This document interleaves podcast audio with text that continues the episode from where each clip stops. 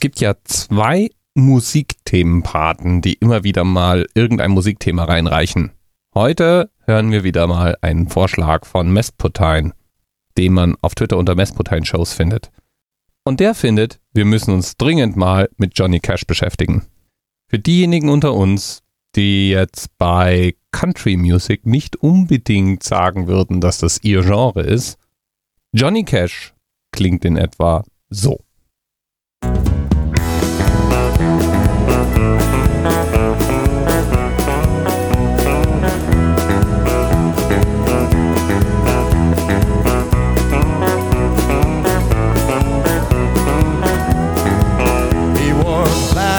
Trousers and motorcycle boots, a black leather jacket with an eagle on the back.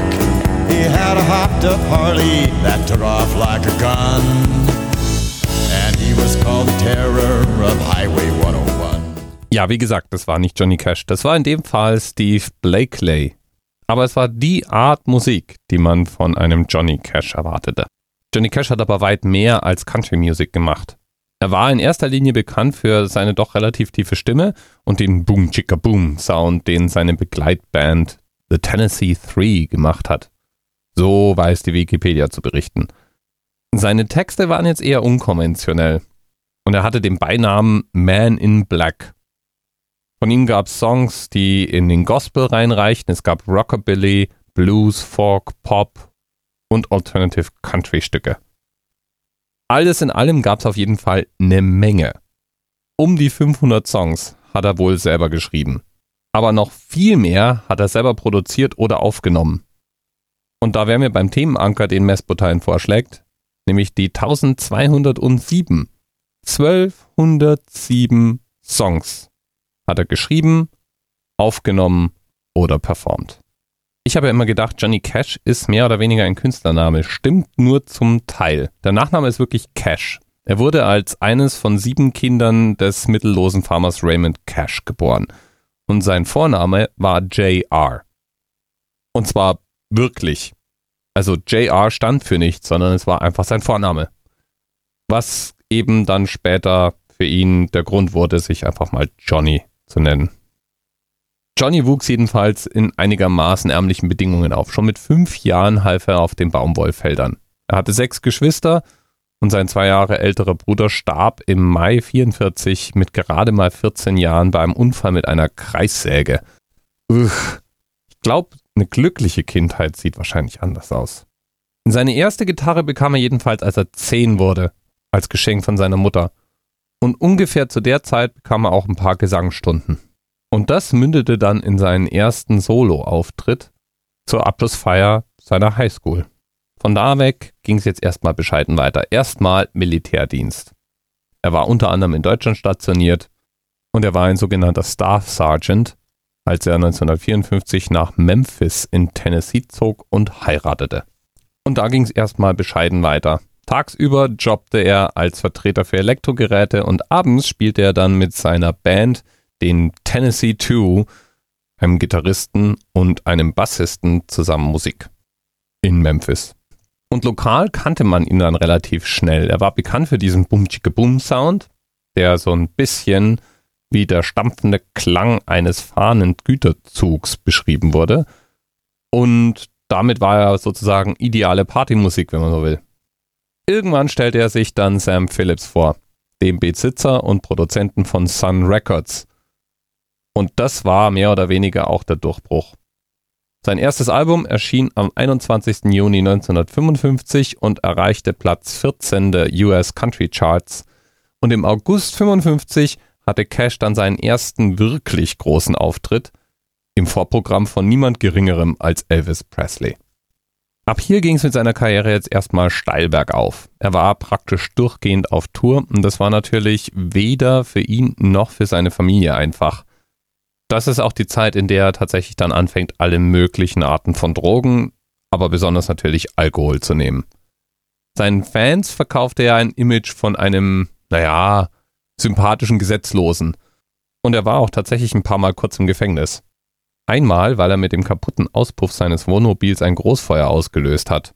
Und einmal, weil er dabei erwischt wurde, wie er versucht hat, in seinem Gitarrenkoffer über 1000 Amphetamintabletten von Mexiko in die USA zu schmuggeln. Ende der 60er dann war Zeit für einen Entzug. Es war dann 1967, dass er das erste Konzert in nüchternem Zustand seit 10 Jahren gab. Das sicherte ihm auch die Hand seiner zweiten Frau. Der hatte er live in einem Konzert einen Antrag gemacht.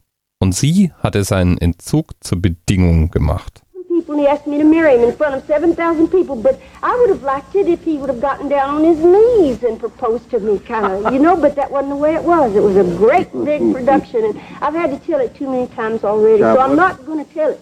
He's going to tell it. What'd you say, John? Well, I can tell it in a lot shorter time, all right, okay.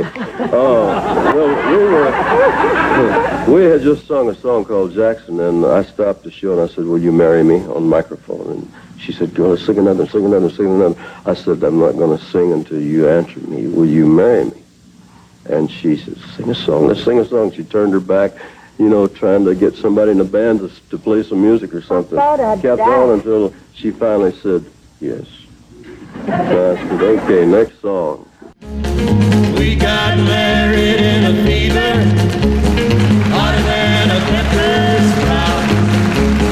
We've been talking about Jackson ever since the fire went out. I'm going to Jackson. I'm gonna mess around. Yeah. Musik war aber nicht das Einzige, was Johnny Cash berühmt machte. Er war auch in verschiedenen Rollen in Filmen zu sehen. Er schrieb eine Biografie, die über 1,3 Millionen Mal verkauft wurde. Und er ging immer wieder auf Tour. 8 Nummer-1-Hits schrieb er. 1980 erhielt Cash dann die höchste Auszeichnung der Country Music. Er wurde in die Country Music Hall of Fame aufgenommen und war mit 48 Jahren dann der jüngste Künstler, dem die Ehre zuteil wurde. Die Country Hall of Fame war auch nicht die letzte Auszeichnung, die er erhielt. 1992 war er dann auch noch in der Rock'n'Roll Hall of Fame. Und viele jüngere Rockmusiker sahen zu ihm auf. Manche schrieben ihm sogar ganze Songs, zum Beispiel U2 schrieb ihm den Song The Wanderer. Und er sang den Song dann für sie ein. Als er sein letztes zu Lebzeiten veröffentlichtes Album 2002 rausbringt, war er dann schon schwer krank. Das hört man dem Album auch an. Trotzdem schafft er es noch einmal ganz nach oben. 2. Platz der Country Charts. 2003 starb dann June Cash, die Frau also, der vor 7000 Menschen einen Heiratsantrag gemacht hatte und die ihn durch dick und dünn begleitet hatte, 35 Ehejahre lang. Damals saß er schon im Rollstuhl.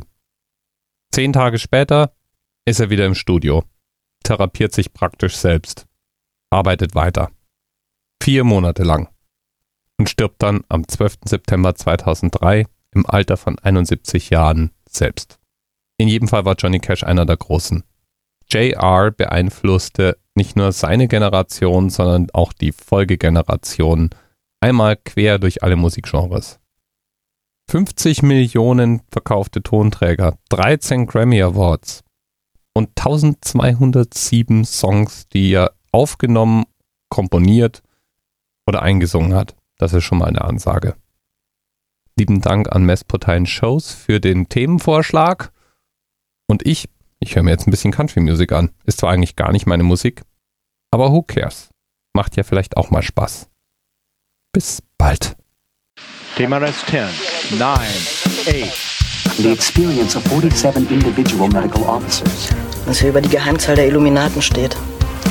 Und die 23. Und die 5. Wieso die 5? Die 5 ist die Quersumme von der 23.